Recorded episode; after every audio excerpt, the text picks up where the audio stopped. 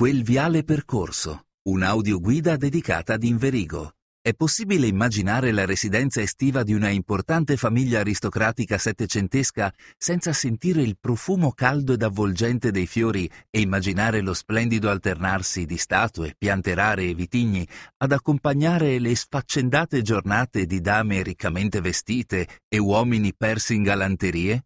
I crivelli di certo non erano interessati a superare gli stereotipi e Inverigo non faceva eccezione all'immaginario. Sono le stesse testimonianze dell'epoca a definirlo superbo. Ampio e ben disegnato, si allungava sulla cima della collina sfruttandone i numerosi affacci paesaggistici sulla valle dell'Ambro e il piano d'erba.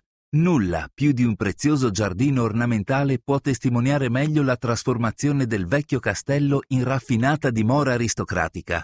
Relegato oggi a sbiadita ombra degli antichi fasti, per poterne apprezzare appieno il valore e l'importanza avuta nei secoli passati, dobbiamo sapere che il turista del XVIII o del XIX secolo che intendeva visitare la Brianza o voleva andare da Milano a Bellagio era quasi certo che passasse proprio dalla strada che tuttora affianca il giardino.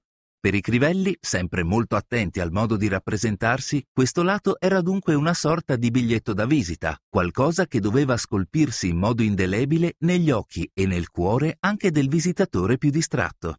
Straordinario nel suo sapersi trasformare adattandosi a diversi contesti e diverse epoche, merita ancora una nota il Viale dei Cipressi che, in questo spazio, perde i propri confini diventando il giardino stesso, il tutto senza mai rinunciare alla sua funzione di asse ideologico e funzionale della grande visione urbanistica dei Crivelli.